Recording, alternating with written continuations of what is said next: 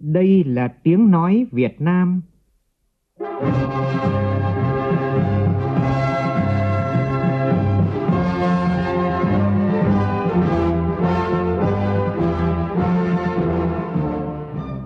là tiếng nói Việt Nam, phát thanh từ Hà Nội, thủ đô nước Cộng hòa xã hội chủ nghĩa Việt Nam.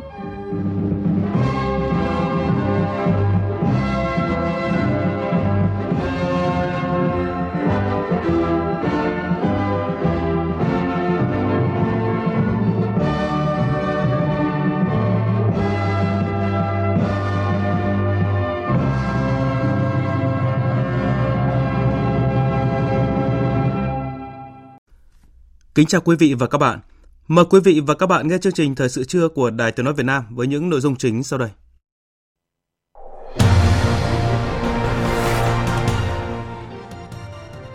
Quốc hội bước sang ngày chất vấn cuối cùng của kỳ họp thứ tư với nhóm vấn đề thuộc lĩnh vực thanh tra. Người trả lời là Tổng Thanh tra Chính phủ Đoàn Hồng Phong. Giá đô la Mỹ liên tục biến động sau khi Cục Dự trữ Mỹ Fed tăng lãi suất đang tác động thế nào đến kinh tế Việt Nam và cách ứng phó. Các chuyên gia sẽ phân tích trong chương trình. Đầu tư gần 500 tỷ đồng xây dựng cống ngăn mặn lớn thứ hai khu vực đồng bằng sông Cửu Long đặt tại tỉnh Tiền Giang. Khi hoàn thành, công trình sẽ ngăn mặn chữ ngọt, chống chiều cường, phục vụ nước ngọt cho sinh hoạt và sản xuất cho hàng chục nghìn hộ dân ở các tỉnh Tiền Giang, Long An, Đồng Tháp. Trong phần tin quốc tế, Hội đồng Bảo an nhóm họp về Triều Tiên, Mỹ, Nga, Trung Quốc tranh cãi gay gắt chưa thể tìm được tiếng nói chung.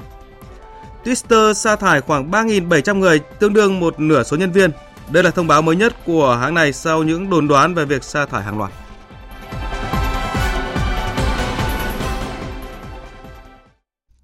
Bây giờ là tin chi tiết.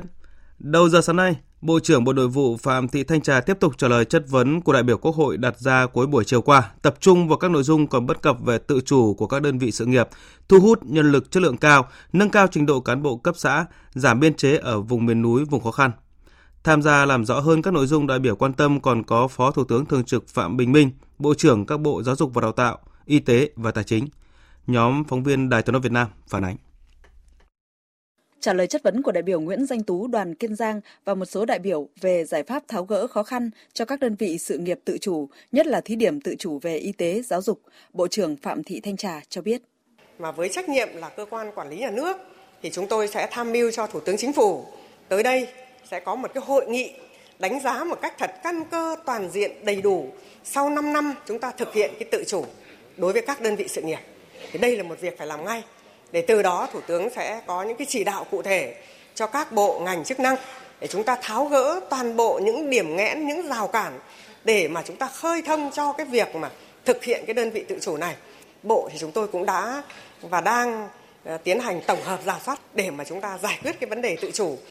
Chất vấn của đại biểu về bất cập trong thu hút sinh viên tốt nghiệp xuất sắc và cán bộ khoa học trẻ đến nay mới được 228 người, chưa đạt mục tiêu đặt ra đến năm 2020 thu hút 1.000 sinh viên xuất sắc và cán bộ khoa học trẻ. Bộ trưởng cho biết. Cái việc mà thực hiện 140 này có cái hạn chế mặc dù chính sách cũng khá là tốt. Đó là cái khâu tuyên truyền uh, giúp cho các đối tượng uh, tiếp cận được với cái chính sách này và hiểu được là ủng hộ cái việc thực hiện chính sách này thì đúng là cũng có những cái mặt hạn chế. Cái hạn chế thứ hai đấy,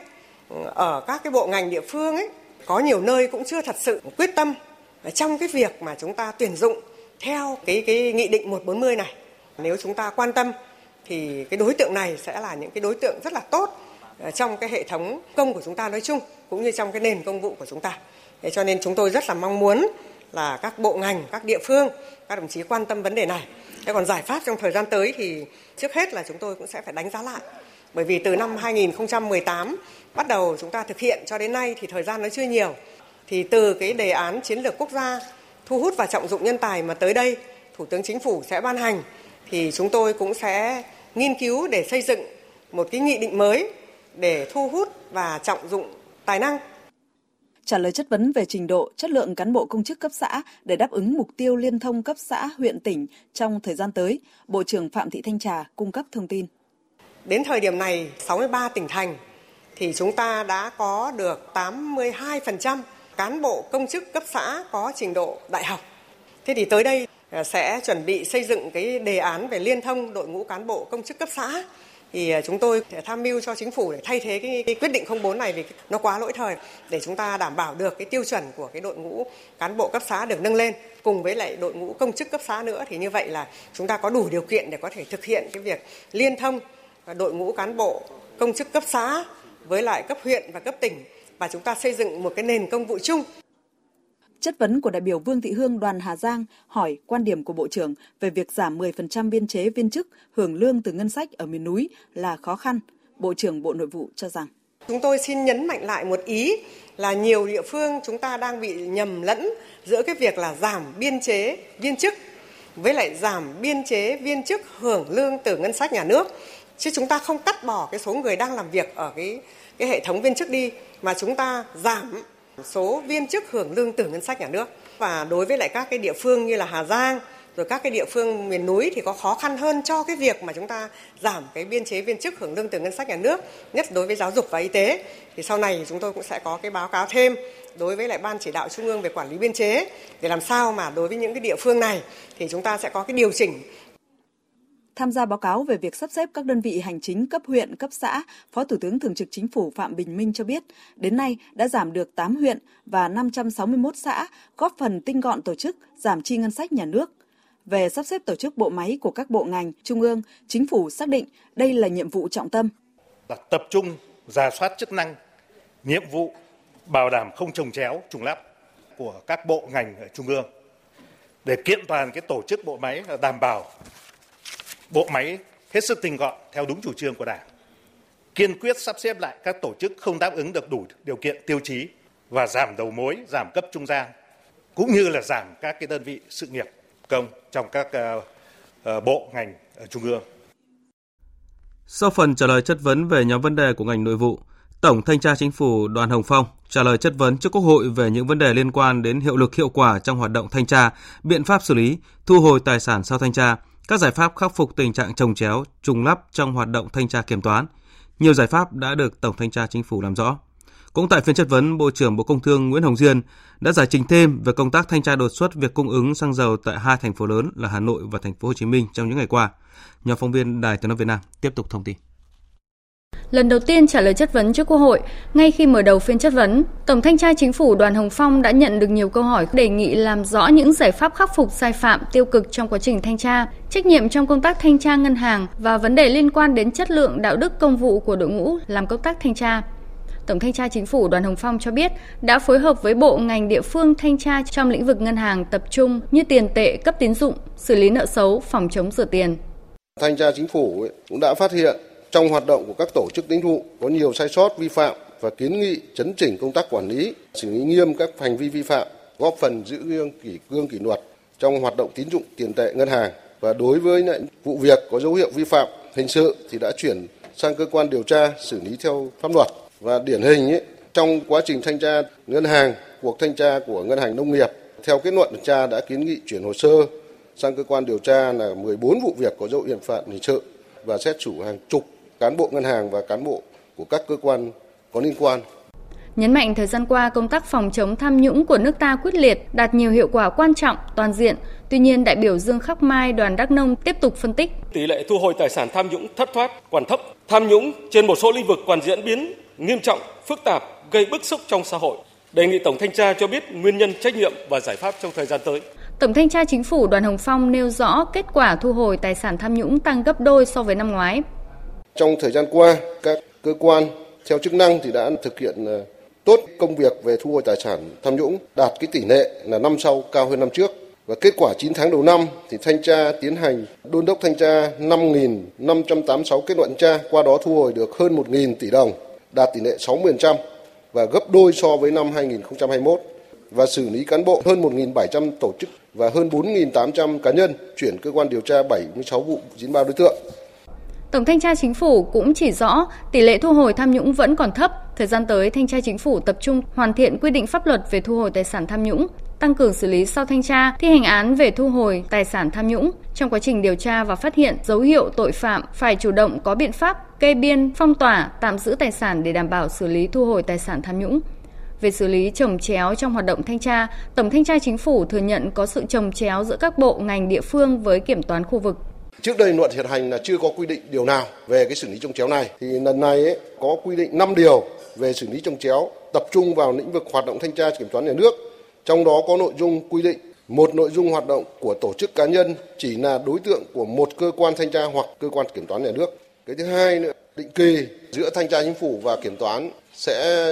rà soát để sửa đổi bổ sung cái quy chế hợp cho nó phù hợp với từng thời kỳ. Tới đây thì thanh tra chính phủ sẽ chủ trì với cái bộ ngành địa phương xây dựng cái hệ thống cơ sở dữ liệu về các cuộc thanh tra. Về lâu dài thì thanh tra chính phủ cũng kiến nghị nghiên cứu hoàn thiện pháp luật thanh tra kiểm toán theo hướng là quy định rõ hơn về chức năng nhiệm vụ của từng cơ quan để đảm bảo không có sự trồng chéo giao thoa với nhau về chức năng nhiệm vụ và thẩm quyền. Trả lời chất vấn của đại biểu Lê Thanh Vân, đoàn Cà Mau về việc chỉ đạo thanh tra đột xuất phòng chống tham nhũng, Tổng thanh tra Chính phủ Đoàn Hồng Phong nêu rõ, căn cứ vào chỉ đạo của Ban chỉ đạo Trung ương về phòng chống tham nhũng, ngành thanh tra nắm bắt thông tin tình hình, đề xuất nội dung phạm vi, thời kỳ và đối tượng cần thanh tra. Đại biểu Lê Hoàng Anh đoàn Gia Lai chất vấn đề nghị cần thanh tra đột xuất việc cung ứng xăng dầu tại Hà Nội và thành phố Hồ Chí Minh và được Tổng thanh tra Chính phủ trả lời.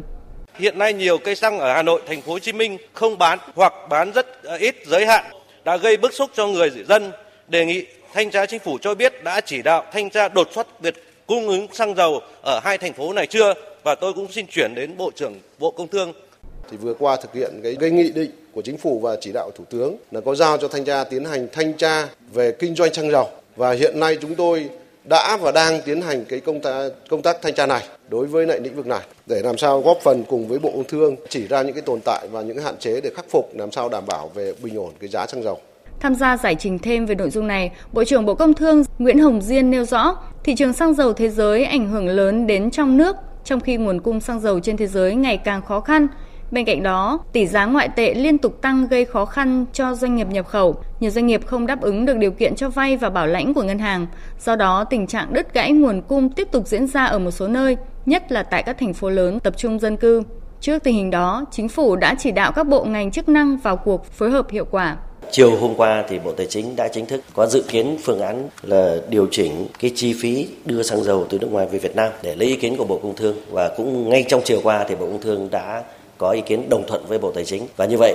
trong cái kỳ điều hành 11 tháng 11 này thì những cái chi phí phát sinh thì sẽ được cập nhật và đây cũng là một cái tháo gỡ tương đối tốt. Ngân hàng nhà nước thì cũng đã chỉ đạo cụ thể cho các ngân hàng thương mại là xem xét giải quyết một cách cụ thể đối với những cái doanh nghiệp đang khó khăn trong cái việc tiếp cận vốn. Mặt khác, lực lượng quản lý thị trường trong cả nước phối hợp với cơ quan chức năng tại địa bàn tăng cường kiểm tra, giám sát và xử lý theo quy định hiện hành. Hy vọng rằng là những cái nỗ lực trong những ngày tới thì cái tình hình xăng dầu sẽ cơ bản được giải quyết.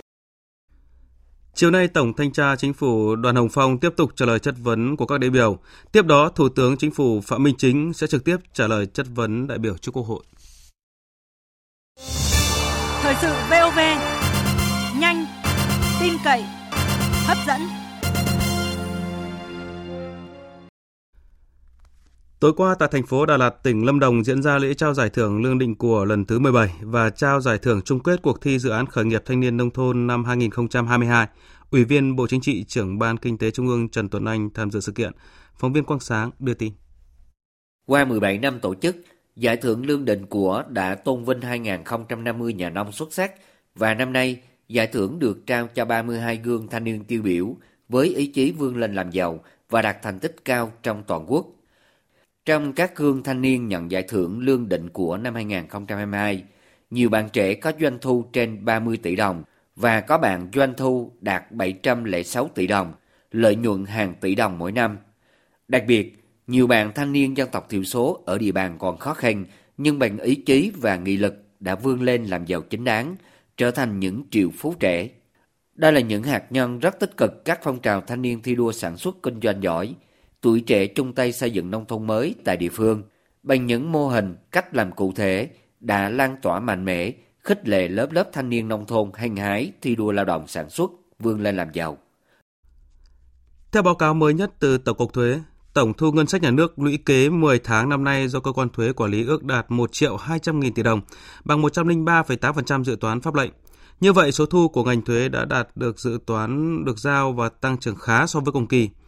Tổng cục Thuế cho biết từ nay đến cuối năm sẽ tăng cường các giải pháp tăng thu ngân sách, tập trung thu hồi nợ và tăng thu từ thanh kiểm tra, tăng cường chống gian lận hoàn thuế, đẩy mạnh chuyển đổi số, tiếp tục thực hiện hóa đơn điện tử, chương trình hóa đơn may mắn.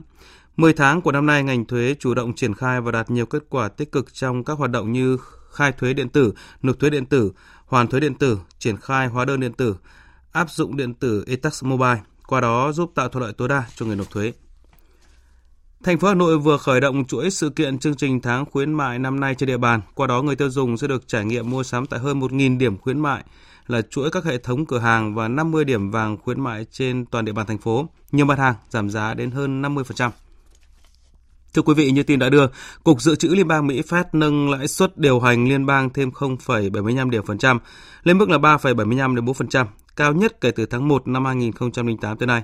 Đây cũng là lần tăng lãi suất thứ 5 của Mỹ trong năm nay, biện pháp đã được đã không dùng đến trong nhiều thập kỷ qua.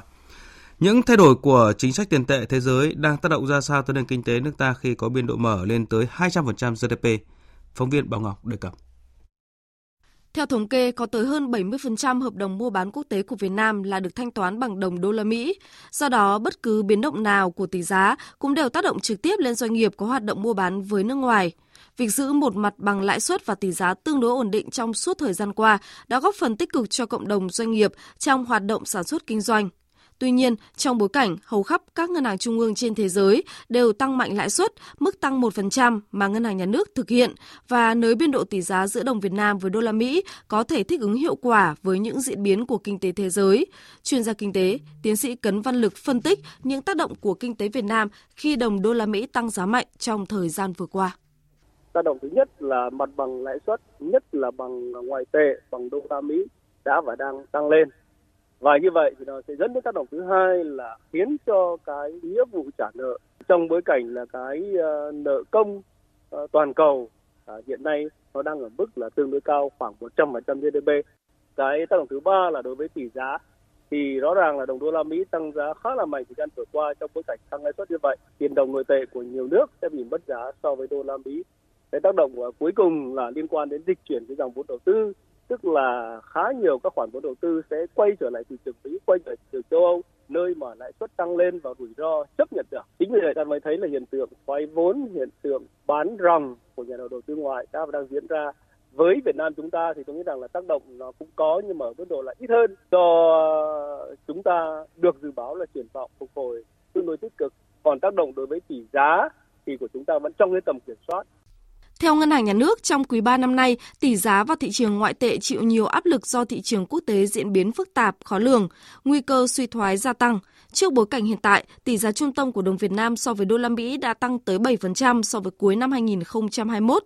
tức là đồng Việt Nam đã mất giá khoảng 7%. Trong ngắn hạn, điều chỉnh này là cần thiết khi tỷ giá sẽ vẫn còn chịu nhiều áp lực từ bên ngoài khi Cục Dự trữ Liên bang Mỹ Fed thực hiện tăng lãi suất trong tháng 11 và tháng 12.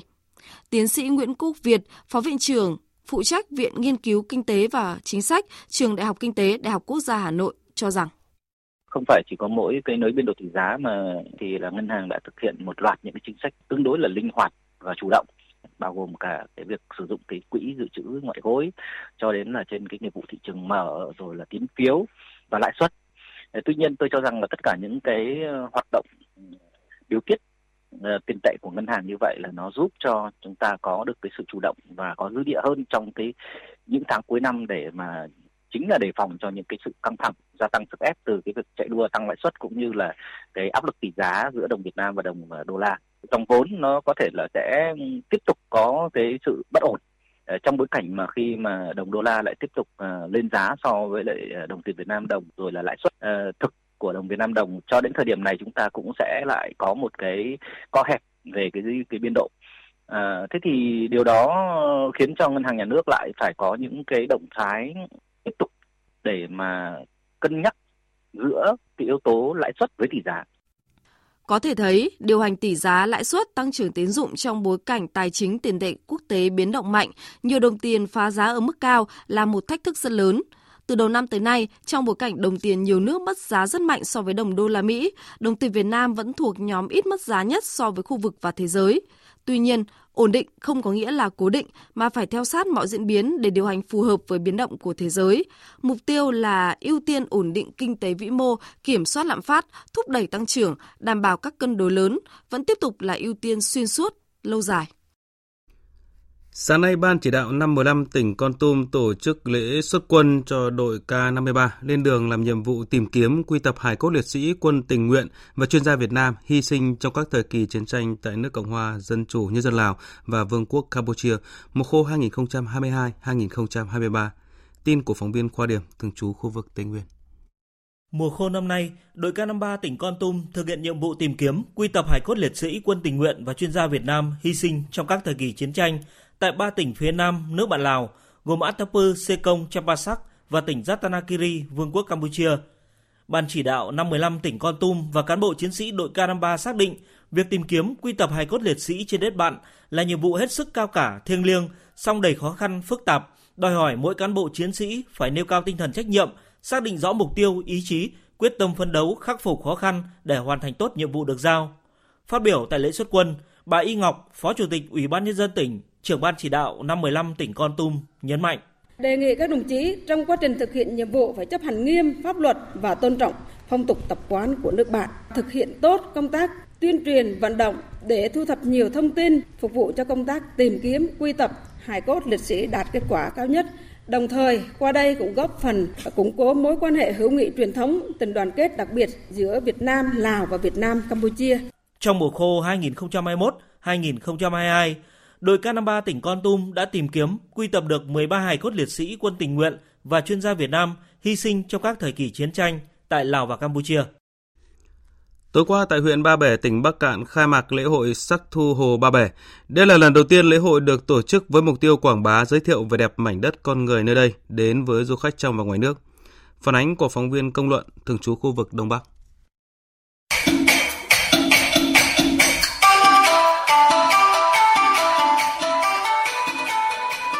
Tiếng tính rộn ràng, điệu then ngân vang và điệu múa bát nhịp nhàng mang đặc trưng văn hóa của đồng bào Tày Nùng gắn bó đời này qua đời khác với nghề đánh cá, cấy lúa ven hồ Ba Bể đã mở đầu cho lễ hội sắc thu hồ Ba Bể năm 2022. Hồ Ba Bể nằm gọn trong lòng vườn quốc gia Ba Bể thuộc huyện Ba Bể, tỉnh Bắc Cạn, diện tích khoảng 500 hecta với những ngọn núi cao và rừng già bao quanh. Năm 2004, Hồ Ba Bể đã được công nhận là vườn di sản ASEAN. Năm 2011, tiếp tục được UNESCO công nhận là khu Ramsar, khu bảo tồn đất ngầm nước có tầm quan trọng của thế giới. Và Hồ Ba Bể cũng được đánh giá là một trong 20 hồ nước ngọt đẹp nhất thế giới. Điểm mới của Ba Bể dịp này là đưa các hoạt động tham quan trải nghiệm vượt ra khỏi phạm vi ven hồ. Đó là các hoạt động đạp xe, săn mây và chơi dù lượn trên đỉnh đồn đèn xã Khang Ninh, đi bè mảng nghe hát then trên sông Chợ Lèng, ngắm cảnh check-in tại các cánh đồng lúa bậc thang chín vàng tại xã Quảng Khê hay ngắm rừng trúc thăm thác Pù Lầu và trải nghiệm hái lúa nếp tài, giã bánh dày, ăn cá tầm, mua sản phẩm ô cốp tại thôn Phiêng Phàng, xã Yên Dương. Việc mở rộng phạm vi và đa dạng dịch vụ sẽ giúp du khách có thêm nhiều ấn tượng khi đến với Ba Bể. Bắc Cạn từng bước tập trung nguồn lực, đầu tư hệ thống giao thông, hạ tầng dịch vụ, cải thiện môi trường để thu hút doanh nghiệp đến đầu tư nhằm phát huy giá trị một trong những danh thắng được ví như viên ngọc xanh giữa núi rừng. Chị Hoàng Thị Kim Xuyến, chủ homestay Kim Xuyến Suối Mơ tại thôn Bó Lù, xã Nam Mẫu, huyện Ba Bể nói. Sau dịch Covid đi thì cái sự đổi mới về du lịch, về cách thức làm du lịch, tổ chức rồi các dịch vụ đã phát triển tốt hơn, nhộn nhịp hơn và đông vui trở lại. Cho nên là rất là phấn khởi. Mong muốn là sẽ diễn ra thường niên và còn có rất là nhiều những cái tổ chức khác để à, à có những cái chương trình à, vui nhộn như thế này để cho quê hương Ba Bể nhộn nhịp trở lại. Nằm trong chuỗi các hoạt động chào mừng Ngày hội Văn hóa Thể thao Du lịch Đồng bào Khmer Nam Bộ đang diễn ra tại tỉnh Sóc Trăng, sáng nay Bộ Thông tin và Truyền thông phối hợp với Ủy ban Nhân dân tỉnh khai mạc triển lãm lưu động ảnh tư liệu tuyên truyền về dân tộc tôn giáo ở Việt Nam trong sự nghiệp xây dựng bảo vệ Tổ quốc. Phóng viên Tranh Tuy đưa tin. Triển lãm được chia ra nhiều khu và nhiều chủ đề. Khu 1 có các chủ đề các dân tộc Việt Nam thống nhất đa dạng. Khu này tuyên truyền về nguồn gốc lịch sử các tộc người Việt Nam – trong đó nêu bật tính thống nhất và đa dạng của các tộc người trong quốc gia dân tộc Việt Nam, biểu hiện qua những đặc trưng văn hóa riêng biệt và những yếu tố tương đồng. Các dân tộc Việt Nam có chung nguồn gốc, chung hoàn cảnh lịch sử, từ đó tạo nên khối gắn kết bền vững lâu dài trong quá trình dựng nước và giữ nước. Chủ đề 2 là truyền thống đoàn kết xây dựng và bảo vệ Tổ quốc. Chủ đề này tuyên truyền về truyền thống đoàn kết trong xây dựng và bảo vệ Tổ quốc của các dân tộc, biểu hiện rõ nhất trong các cuộc đấu tranh chống giặc ngoại xâm giữ gìn biên cương của Tổ quốc, khẳng định đoàn kết dân tộc là sức mạnh vô địch, đoàn kết giữa các dân tộc người từ miền xuôi lên miền ngược, từ người Kinh đến các dân tộc thiểu số. Sức mạnh đoàn kết này đã được chứng minh trong các cuộc chiến tranh giải phóng dân tộc dưới sự lãnh đạo của đảng chống thực dân, phong kiến, đế quốc và trong hòa bình xây dựng phát triển kinh tế, chống thiên tai địch họa. Em Danh Cẩm Liền, học sinh trường dân tộc nội trú Huỳnh Cương, tỉnh Sóc Trăng, sau khi đến tìm hiểu, chia sẻ. À, sau khi tìm hiểu thì em thấy là mỗi dân tộc đều có những uh, phong tục tập quán đặc trưng riêng. Dân tộc của Việt Nam rất là đa dạng và nhiều. Uh, em là dân tộc Khmer, một trong số những dân tộc thiểu số của Việt Nam. Em thấy là à, trước hết thì em sẽ học tập thật giỏi và sẽ cố gắng đưa những à, văn hóa của người Khmer đi phổ biến cho nhiều người biết. Đến với thông tin y tế đáng chú ý, hôm nay tại Hà Nội, Bộ Y tế, Bệnh viện Bạch Mai và Đại học Quốc gia Hà Nội tổ chức hội nghị đột quỵ quốc tế, cập nhật chẩn đoán, điều trị đột quỵ và các bệnh lý mạch máu não. Tại đây, Trung tâm đột quỵ Bệnh viện Bạch Mai lần đầu công bố kết quả nghiên cứu mới nhất cho thấy Đến nay với sự tham gia của các trung tâm đơn vị đột quỵ tại 10 bệnh viện lớn trên cả nước, phóng viên Văn Hải đưa tin. Kết quả nghiên cứu cho thấy hiện nay số bệnh nhân đột quỵ được đưa đến bệnh viện cấp cứu trong giờ vàng tuy chưa cao nhưng đã tăng so với trước đây. Tỷ lệ điều trị tái tưới máu mới chỉ đạt 14% trong tổng số 33% số bệnh nhân đột quỵ được đưa đến bệnh viện sớm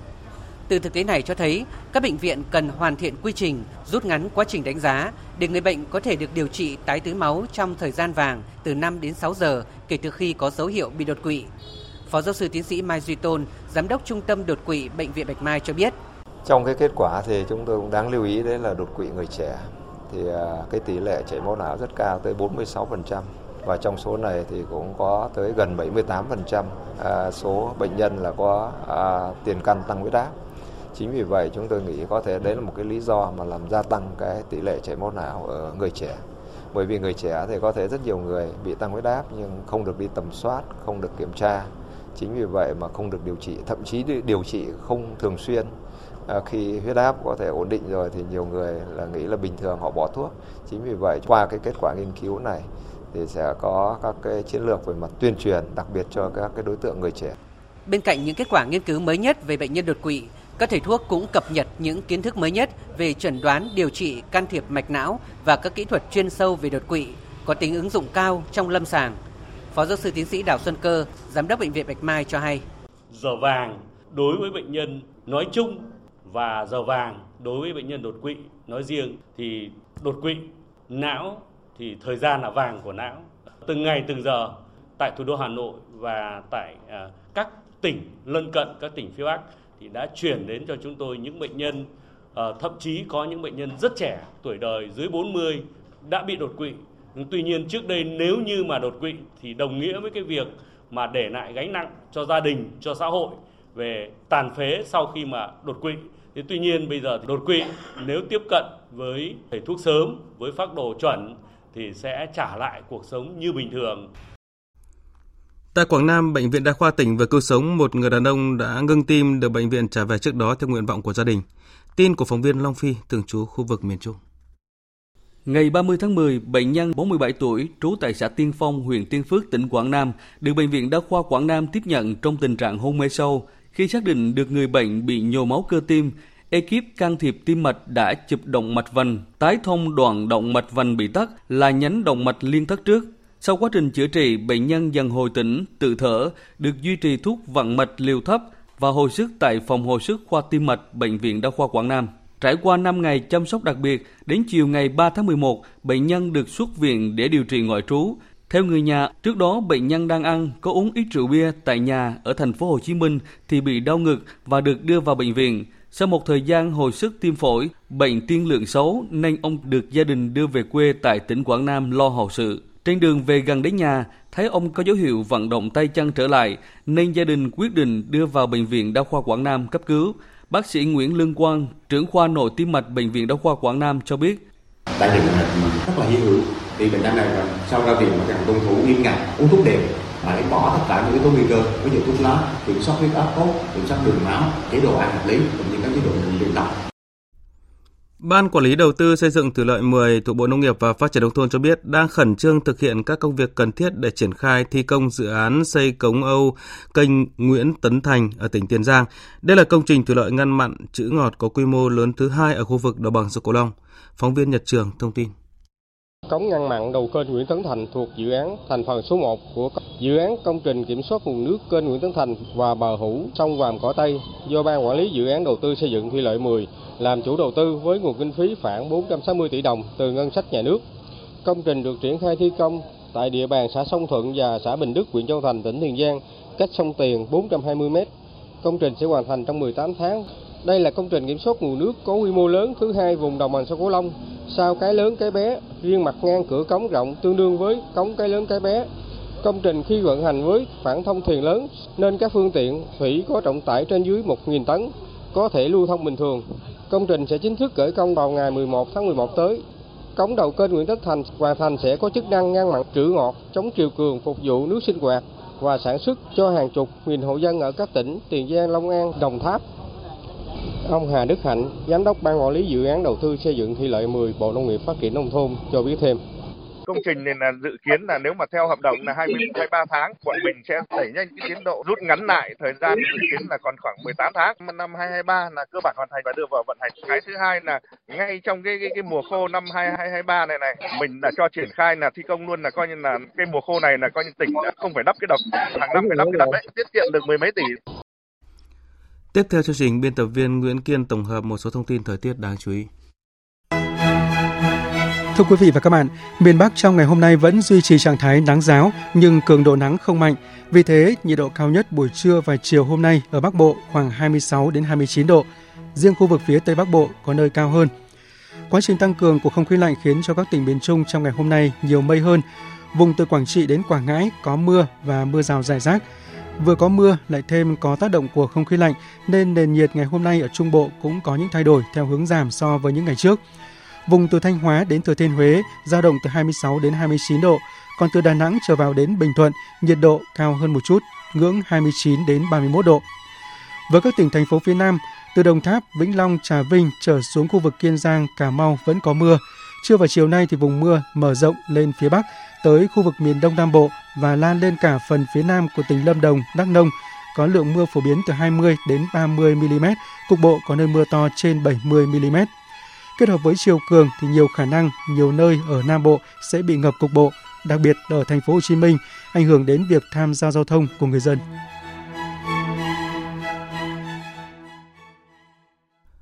Chuyển sang phần tin quốc tế, Hội đồng Bảo an Liên Hợp Quốc tiến hành họp nhóm để thảo luận về tình hình căng thẳng trên bán đảo Triều Tiên.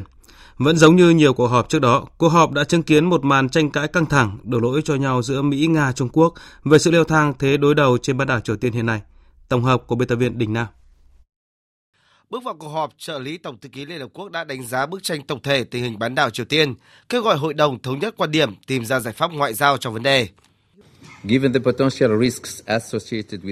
Với những rủi ro tiềm tàng liên quan đến bất kỳ cuộc đối đầu quân sự nào, khi thực hiện nhiệm vụ của mình, Hội đồng Bảo an cần làm tất cả những gì có thể để ngăn chặn sự leo thang. Sự thống nhất trong Hội đồng Bảo an là rất quan trọng. Điều đó cũng sẽ tạo ra cơ hội để tìm kiếm sự hạ nhiệt căng thẳng và một giải pháp ngoại giao bền vững. Tổng thư ký Liên Hợp Quốc đã kêu gọi Triều Tiên trở lại bàn đàm phán ngay lập tức. Tuy nhiên, cuộc họp của Hội đồng Bảo an đã không thể diễn ra đúng theo mong muốn đó. Đại sứ Mỹ Linda Thomas Greenfield đã chỉ trích Nga và Trung Quốc luôn bảo vệ Triều Tiên, khiến nhiều nghị quyết và hành động của cơ quan này đối với Bình Nhưỡng không được thực hiện. Triều Tiên đã được hưởng sự bảo vệ toàn diện từ hai thành viên của Hội đồng Bảo an. Bạn không thể từ bỏ trách nhiệm của Hội đồng Bảo an vì Cộng hòa Dân chủ Nhân dân Triều Tiên, quốc gia có thể bán cho bạn vũ khí để thúc đẩy cuộc xung đột tại Ukraine, hoặc vì bạn nghĩ rằng họ tạo ra một vùng đệm tốt trong khu vực trước Mỹ. Đáp lại cáo buộc từ Mỹ, Đại sứ Trung Quốc tại Liên Hợp Quốc Trương Quân khẳng định Thay vì chỉ biết gây áp lực lên Triều Tiên, Hội đồng Bảo an nên đóng vai trò mang tính xây dựng để giảm thiểu thế đối đầu và thúc đẩy một giải pháp chính trị. Hội đồng nên đóng vai trò xây dựng hơn là gây căng thẳng, áp lực. Thảo luận trong hội đồng sẽ giúp duy trì sự ổn định và ngăn chặn căng thẳng trên bán đảo, góp phần khởi động lại đối thoại và đàm phán, đồng thời giải quyết những khó khăn về nhân đạo mà Cộng hòa Dân chủ Nhân dân Triều Tiên phải đối mặt thay vì tạo ra những trở ngại cho nó. Trong hoàn cảnh hiện tại, Hội đồng cần đặc biệt cố gắng giảm thiểu đối đầu, xoa dịu căng thẳng và thúc đẩy giải pháp chính trị. Còn theo đại diện của Nga, giải pháp duy nhất hiện nay cho bán đảo Triều Tiên là đối thoại. Sự bất đồng giữa Mỹ, Nga và Trung Quốc trong vấn đề Triều Tiên khiến cho nhiều cuộc họp của Hội đồng Bảo an đến nay vẫn chưa thể tìm được tiếng nói chung trong vấn đề. Bất chấp thực tế rằng tình hình bán đảo đang leo thang căng thẳng chưa từng thấy. Mỹ, Nhật, Hàn liên tục có các cuộc tập trận kéo dài trong nhiều tuần nay. Triều Tiên phóng tên lửa, bắn đạn pháo và điều máy bay chiến đấu sát biên giới liên triều. Hôm qua, Bộ Ngoại giao Triều Tiên nhấn mạnh Mỹ Hàn Quốc phải dừng ngay các cuộc tập trận chung mang tính chất khiêu khích, bởi nếu hành động khiêu khích kéo dài, chắc chắn sẽ có những phản ứng kéo dài theo sau đó từ Bình Nhưỡng. Kết quả cuộc bầu cử Quốc hội Israel lần thứ 5 trong 4 năm đang được quốc tế đặc biệt quan tâm với việc liên minh các đảng cánh hữu do đảng Likud dẫn đầu giành được 64 ghế trong Quốc hội 120 thành viên. Điều này đồng nghĩa với việc cựu Thủ tướng Netanyahu sắp trở lại điều hành đất nước sau 18 tháng lui về hậu trường. Tổng hợp của biên tập viên Đài tiếng nói Việt Nam. Kết quả sơ bộ bầu cử Quốc hội Israel vừa được đánh giá sẽ chấm dứt thế bế tắc chính trị trong 4 năm qua tại quốc gia này. Nó cũng sẽ khép lại một chính phủ bất thường nhất trong lịch sử nhà nước Do Thái khi các đảng cánh hữu, cánh tả và đảng Ả Rập bắt tay liên minh nhằm đẩy ông Netanyahu ra khỏi chiếc ghế quyền lực thủ tướng sau 12 năm nắm giữ liên tiếp. Một bộ phận dân chúng Israel sẽ phải lo lắng bởi chính phủ liên minh cánh hữu sẽ gồm đảng cực hữu quyền lực Do Thái do ông Itamar Ben-Gvir lãnh đạo người từng bị kết án năm 2007 về hành vi kích động phân biệt chủng tộc đối với người Ả Rập và gần đây vẫn tiếp tục kêu gọi trục xuất người Palestine ra khỏi Israel, đồng thời cũng muốn loại bỏ tính hợp pháp của Đảng Ả Rập tại Israel. Liên minh này cũng sẽ khiến cả Mỹ, đồng minh số 1 của Israel phải đau đầu. Trên thực tế, các tiểu vương quốc Ả Rập Thống Nhất đã ra tuyên bố nước này sẽ xem xét lại mối quan hệ với Israel nếu ông Ben Gvir có tên trong chính phủ mới của Israel còn người Palestine cũng tỏ rõ quan ngại về một tương lai không mấy bình yên. Cuộc bầu cử này diễn ra những gì chúng tôi nghĩ. Các đảng cực hữu cực đoan hơn là những người chiến thắng trong cuộc bầu cử Israel. Do đó, chúng tôi hiểu rằng các chính sách của họ sẽ loại bỏ mọi cơ hội của các giải pháp chính trị và điều đó sẽ dẫn đến sự leo thang căng thẳng nhiều hơn chống lại người Palestine. Quốc hội Israel đã trở nên nhiều cực hữu hơn, cực đoan hơn và phân biệt chủng tộc hơn. Điều này sẽ ảnh hưởng đến toàn khu vực. Ngay sau khi có thông tin về kết quả bầu cử, một quả tên lửa từ Gaza do lực lượng Hamas Palestine kiểm soát đã được phóng sang Israel vào sáng qua.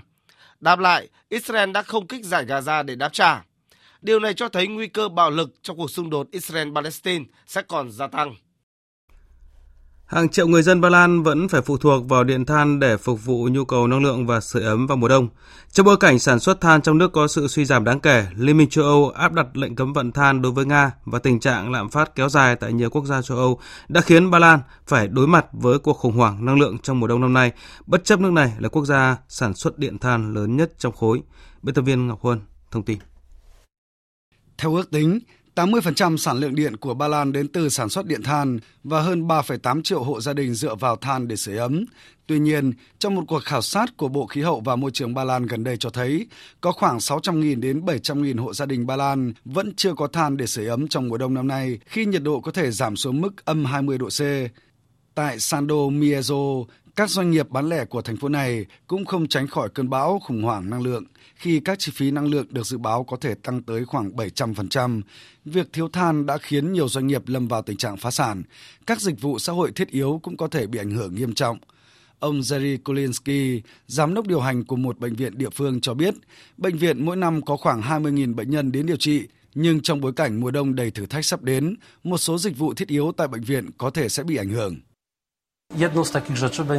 Một trong những điều đầu tiên mà chúng tôi tính đến để tiết kiệm điện đó là hạn chế thời gian các gia đình và bạn bè đến thăm bệnh nhân. Điều này sẽ cho phép chúng tôi tắt đèn ở các hành lang và tại phòng chờ ở bệnh viện. Trong khi đó, tình trạng thiếu than cũng là nguyên nhân khiến vụ thu hoạch hoa quả tại các địa phương gặp rất nhiều khó khăn khi chi phí bảo quản đã tăng gần 1.000%. Một số trường học cũng phải chuẩn bị các phương án dự phòng để tránh phải đóng cửa và buộc học sinh học trực tuyến. Twitter bắt đầu sa thải nhân viên trong bối cảnh tỷ phú Elon Musk muốn nhanh chóng ổn định tình hình tài chính sau khi nắm quyền tiếp quản nền tảng này. Hãng tin AFP dẫn một bức thư Twitter gửi đến toàn bộ nhân viên cho biết, ngày 4 tháng 11 theo giờ Mỹ, các nhân viên của Twitter sẽ nhận được tin nhắn qua thư điện tử email để thông báo về tình hình công việc của mình. Dù Twitter không đưa ra con số cụ thể, nhưng theo Washington Post và New York Times, khoảng 50% trong tổng số 7.500 nhân viên của Twitter sẽ bị cho thôi việc. Các nhân viên của nền tảng xã hội này đã chuẩn bị tinh thần đối với thông tin xấu kể từ khi tỷ phú Musk hoàn tất thương vụ mua lại trị giá 44 tỷ đô la Mỹ vào cuối tuần trước và nhanh chóng bắt tay vào việc giải tán hội đồng quản trị, sa thải giám đốc điều hành và các quản lý hàng đầu. Thưa quý vị, theo ước tính của Tổ chức Y tế Thế giới WHO, đến năm 2021 vừa qua thì Trầm cảm là căn bệnh thứ hai gây hại sức khỏe con người chỉ sau tim mạch. Hiện nay trầm cảm không chỉ còn là căn bệnh phổ biến ở phụ nữ sau sinh mà còn gặp phải ở các bệnh nhân trẻ tuổi, đa số là trẻ vị thành niên. Mới đây thì các nhà khoa học Anh đã nghiên cứu một con đường mới để điều trị bệnh trầm cảm liên quan đến loài nấm thức thần. Cộng tác viên Mỹ Linh thông tin. Kết quả nghiên cứu khoa học của công ty dược phẩm Compass Pathway có trụ sở tại London được công bố trên tạp chí y khoa New England cho thấy những tín hiệu tích cực về tiềm năng điều trị bệnh trầm cảm nhờ psilocybin, một chất kích thích thần kinh được tìm thấy trong nấm thức thần. Đây cũng là thử nghiệm lâm sàng lớn nhất từng được tiến hành để đánh giá tác dụng của chất psilocybin đối với bệnh trầm cảm. Cuộc thử nghiệm có sự tham gia của 233 người mắc bệnh trầm cảm từ 10 quốc gia. Những bệnh nhân đã sử dụng ít nhất hai loại thuốc điều trị trước đó nhưng không có tác dụng. Khi tiến hành thử nghiệm, các bệnh nhân phải tạm dừng mọi phương pháp điều trị khác và chỉ sử dụng duy nhất liệu pháp thức thần. Các nhà khoa học đã chia những người này thành 3 nhóm, ngẫu nhiên sử dụng một liều duy nhất, 1mg, 10mg hoặc 25mg chất psilocybin, kết hợp song song với các buổi điều trị thường kéo dài từ 6 đến 8 giờ đồng hồ. Ông Guy Goodwin, giám đốc y tế tại Compass Pathway cho biết. Uh, Vì vậy, đây là một nghiên cứu quan trọng bởi nằm trong một lĩnh vực mà bệnh nhân rất cần, nhất là bệnh trầm cảm kháng trị. Đó là những bệnh nhân đã thất bại ít nhất hai hoặc thậm chí nhiều lần điều trị trước đó. Phương pháp điều trị mà chúng tôi đang cố gắng áp dụng là psilocybin com 360. Đó là một dạng tinh thể tổng hợp của psilocybin mà chúng tôi cung cấp dưới dạng một liều duy nhất cho bệnh nhân được hỗ trợ tâm lý và chúng tôi đã theo dõi họ sau đợt điều trị trong tối đa 12 tuần.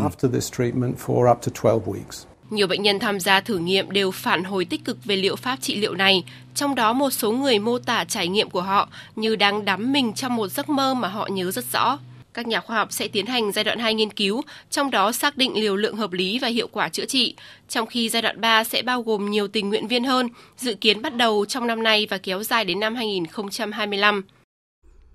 Quý vị và các bạn đang nghe chương trình Thời sự trưa của Đài Tiếng nói Việt Nam. Như thường lệ trưa thứ bảy hàng tuần, biên tập viên Đài Tiếng nói Việt Nam điểm một số vấn đề sự kiện nổi bật trong tuần qua một số phát ngôn và con số ấn tượng. Những phát ngôn ấn tượng, những con số đáng chú ý.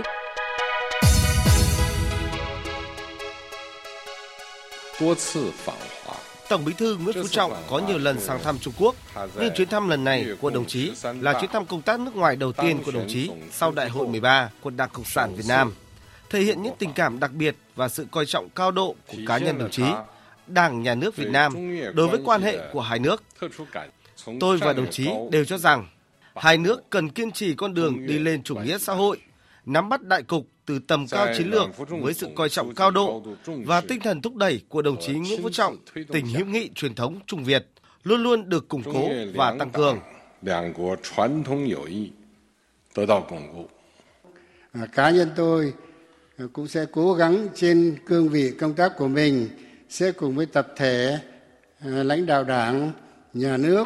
và toàn thể nhân dân Việt Nam cố gắng làm hết sức mình để xây dựng một đất nước Việt Nam ngày càng giàu mạnh, văn minh, hiện đại và cùng với nhân dân Trung Quốc anh em kết thành một khối đoàn kết thống nhất và mối quan hệ của chúng ta hay nói là mãi mãi xanh tươi, đời đời bền vững.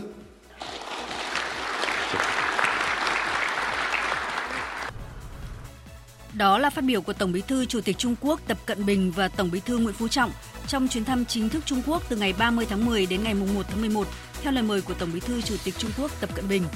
hai bên nhất trí cùng nhau nỗ lực tăng cường giao lưu, làm sâu sắc thêm tình cảm hữu nghị giữa nhân dân hai nước, đưa quan hệ hai nước tiếp tục phát triển ổn định, lành mạnh và bền vững. Chuyến thăm của Tổng Bí thư Nguyễn Phú Trọng tới Trung Quốc lần này được các chuyên gia Trung Quốc nhận định là có ý nghĩa rất đặc biệt, đặt dấu mốc mới cho quan hệ Việt Nam Trung Quốc. Theo chuyên gia Lý Minh Hán, chuyến thăm Trung Quốc của Tổng Bí thư Nguyễn Phú Trọng lần này sẽ tạo dấu mốc quan trọng cho quan hệ giữa hai nước, làm cho mối quan hệ hữu nghị Việt Trung mãi mãi xanh tươi, đời đời bền vững, cùng đóng góp cho sự nghiệp của hai đảng hai nước và nhân dân hai nước. Còn giáo sư Dương Đan Trí, trợ lý chủ nhiệm Viện Nghiên cứu châu Á Thái Bình Dương và Chiến lược toàn cầu thuộc Viện Khoa học Xã hội Trung Quốc khẳng định chuyến thăm vừa là kim chỉ nam cho sự phát triển quan hệ Việt Nam Trung Quốc trong tương lai, vừa là sự khởi đầu tạo nền tảng tốt đẹp hơn, cao hơn cho việc thúc đẩy quan hệ giữa hai nước. Bộ trưởng trả lời né tránh, Bộ trưởng chỉ nói là nó ngập nhà dân là bởi vì làm đường lần này phủ lớp ừ, nhựa mà lần sau là phủ lớp nhựa nữa thì nó cao lên làm nhà dân ngập cái đây không phải. Cái chính là vấn đề làm cho thoát nước đi đâu. Hiện nay cái tình trạng tin rác quá nhiều. Tại sao bộ trưởng bộ thông tin truyền thông lại không xử lý? Nhiều những cái tin mà nó nói sai sự thật nói hoàn toàn bịa đặt nói hoàn toàn mang cái tính chất không xây dựng. Phiên chất vấn và trả lời chất vấn tại kỳ họp lần thứ tư Quốc hội khóa 15 với các bộ trưởng xây dựng, thông tin truyền thông, nội vụ, đã thu hút sự quan tâm của đông đảo cử tri cả nước. Nhiều vấn đề làm nóng nghị trường và cả bên lề được nhiều đại biểu truy đến cùng về trách nhiệm quản lý với các vị trưởng ngành. Nó bộ trưởng chắc chắn khả năng cam kết với quốc hội là không thiếu nhưng giờ hiện nay là thiếu thì giờ thực tế thì tôi là, là một đại biểu quốc hội cũng không biết nguyên nhân lý do tại sao nó nó dẫn đến cái tình tình trạng khan hiếm xăng dầu như như hiện nay nữa chắc lẽ câu trả lời này chắc chuyển cho bộ trưởng Nguyễn Hồng Diên trả lời câu chuyện một đất nước ừ, với một nền kinh tế mở à, GDP đến mấy trăm tỷ đô à, đang có cái nhu cầu phát triển này mà lại thiếu xăng ở những thành phố lớn thì không chấp nhận được cái câu chuyện này dù lý do gì đi nữa.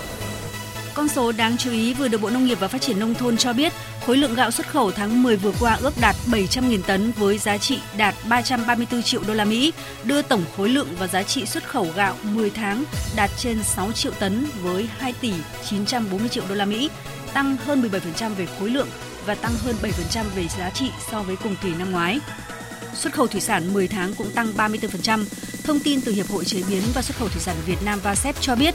tính đến hết tháng 10 vừa qua, xuất khẩu thủy sản cả nước đã mang về 9 tỷ rưỡi đô la Mỹ, tăng 34% so với cùng kỳ năm ngoái. Với kết quả của năm nay, ước tính thủy sản Việt Nam sẽ chiếm hơn 7% thị phần trên thị trường thủy sản thế giới. Việt Nam có 5 cơ sở giáo dục trong bảng xếp hạng đại học tốt nhất toàn cầu. Theo thông tin từ Đại học Quốc gia Hà Nội, tạp chí US News and World Report của Hoa Kỳ vừa công bố kết quả bảng xếp hạng các cơ sở giáo dục đào tạo đại học tốt nhất toàn cầu Best Global University. Theo đó, Đại học Quốc gia Hà Nội có thứ hạng 970 thế giới và 258 châu Á. Trường Đại học Tôn Đức Thắng là đứng thứ 223, Trường Đại học Duy Tân thứ 317, Đại học Quốc gia Thành phố Hồ Chí Minh là thứ 1116 và Trường Đại học Bách khoa Hà Nội thứ 1570.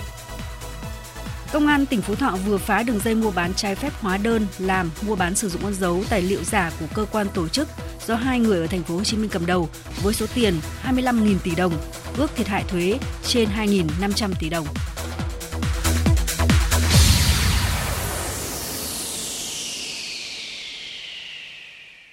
Tiếp theo chương trình là trang tin thể thao.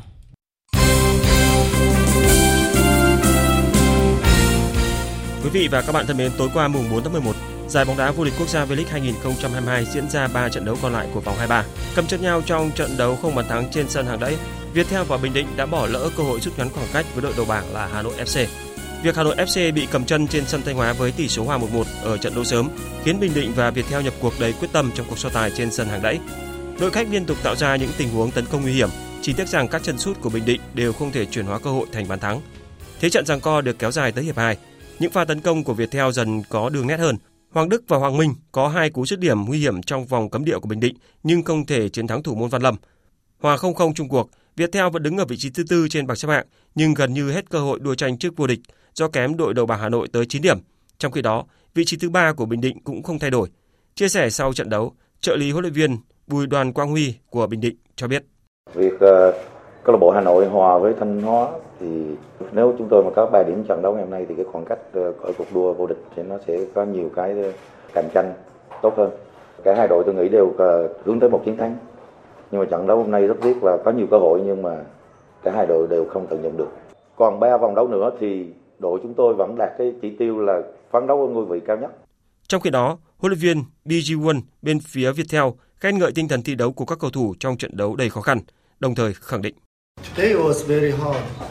Tôi không tiếc nuối bất cứ điều gì cả, Viettel còn 3 trận đấu. Chúng tôi cố gắng thi đấu tốt nhất có thể để giành được thêm nhiều điểm số. Mục tiêu của đội chúng tôi luôn là giành chiến thắng ở các trận đấu. Vòng tới Viettel gặp Hà Nội, hứa hẹn sẽ là trận đấu hấp dẫn được người hâm mộ quan tâm. Ở lượt đi, Viettel đã thua 0-1 và vì thế chúng tôi càng quyết tâm để đòi lại kết quả đó. Ở trận đấu còn lại trên sân nhà, câu lạc bộ Hoàng Anh Gia Lai giành chiến thắng quý như vàng trước Bình Định với tỷ số cách biệt là 2-0. Nhờ vậy, đội bóng phố núi cũng chấm dứt chuỗi 10 trận không thắng liên tiếp, qua đó chính thức trụ hạng thành công.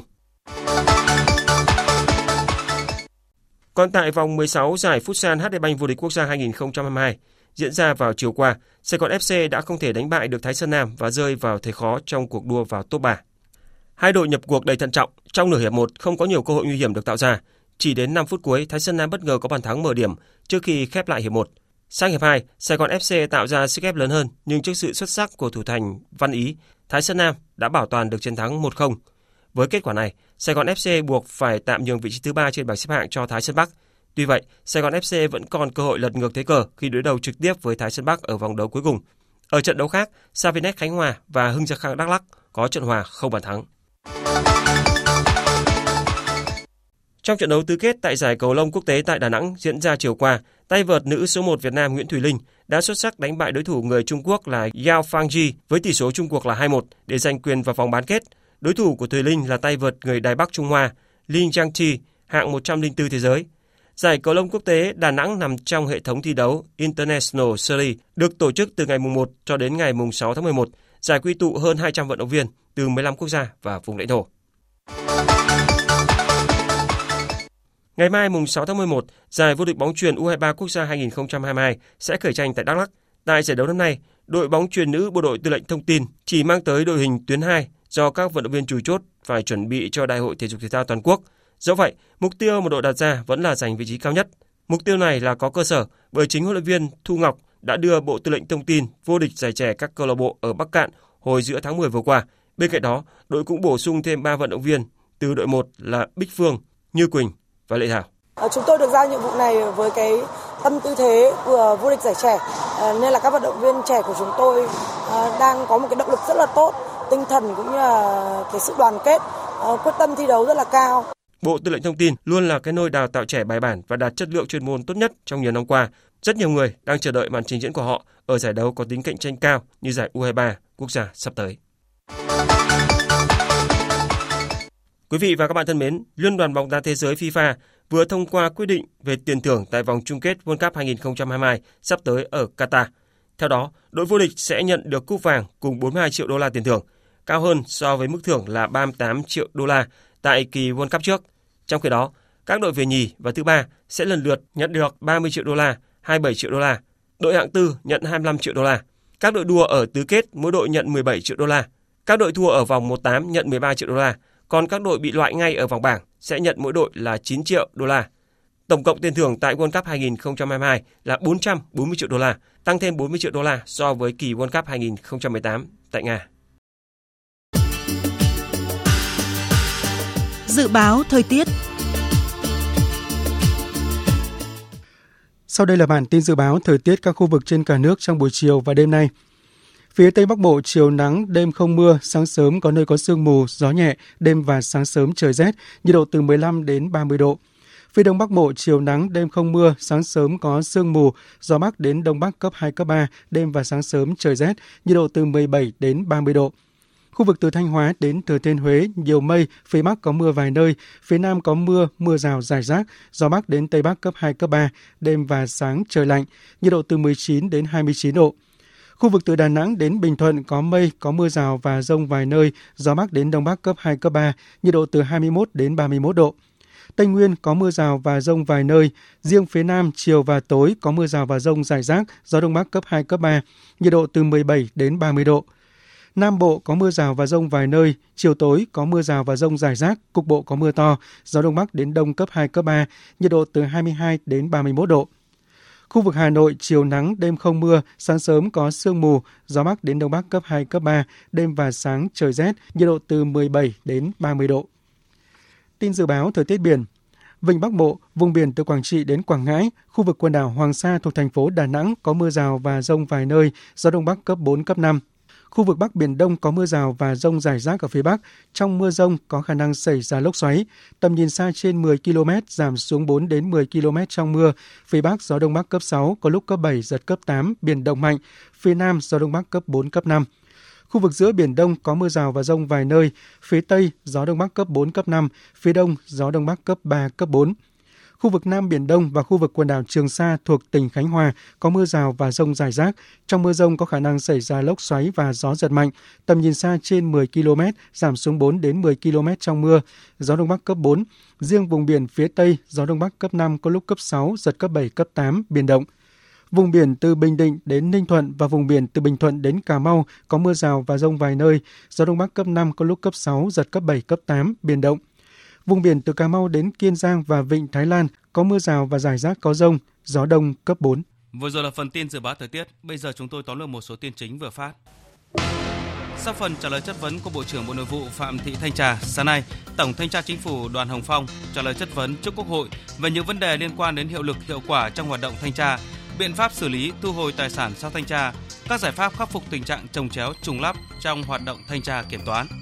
Tại phiên chất vấn, Bộ trưởng Bộ Công Thương Nguyễn Hồng Diên cũng đã giải trình thêm về công tác thanh tra đột xuất việc cung ứng xăng dầu tại hai thành phố lớn là Hà Nội và thành phố Hồ Chí Minh. Trong đó cho biết, lực lượng quản lý thị trường trong cả nước phối hợp với các cơ quan chức năng tại địa bàn tăng cường kiểm tra, giám sát và xử lý. Cùng với đó, chi phí của doanh nghiệp sẽ được tính đủ trong kỳ điều hành tới, nên hy vọng căng thẳng nguồn cung xăng dầu sẽ được giải quyết.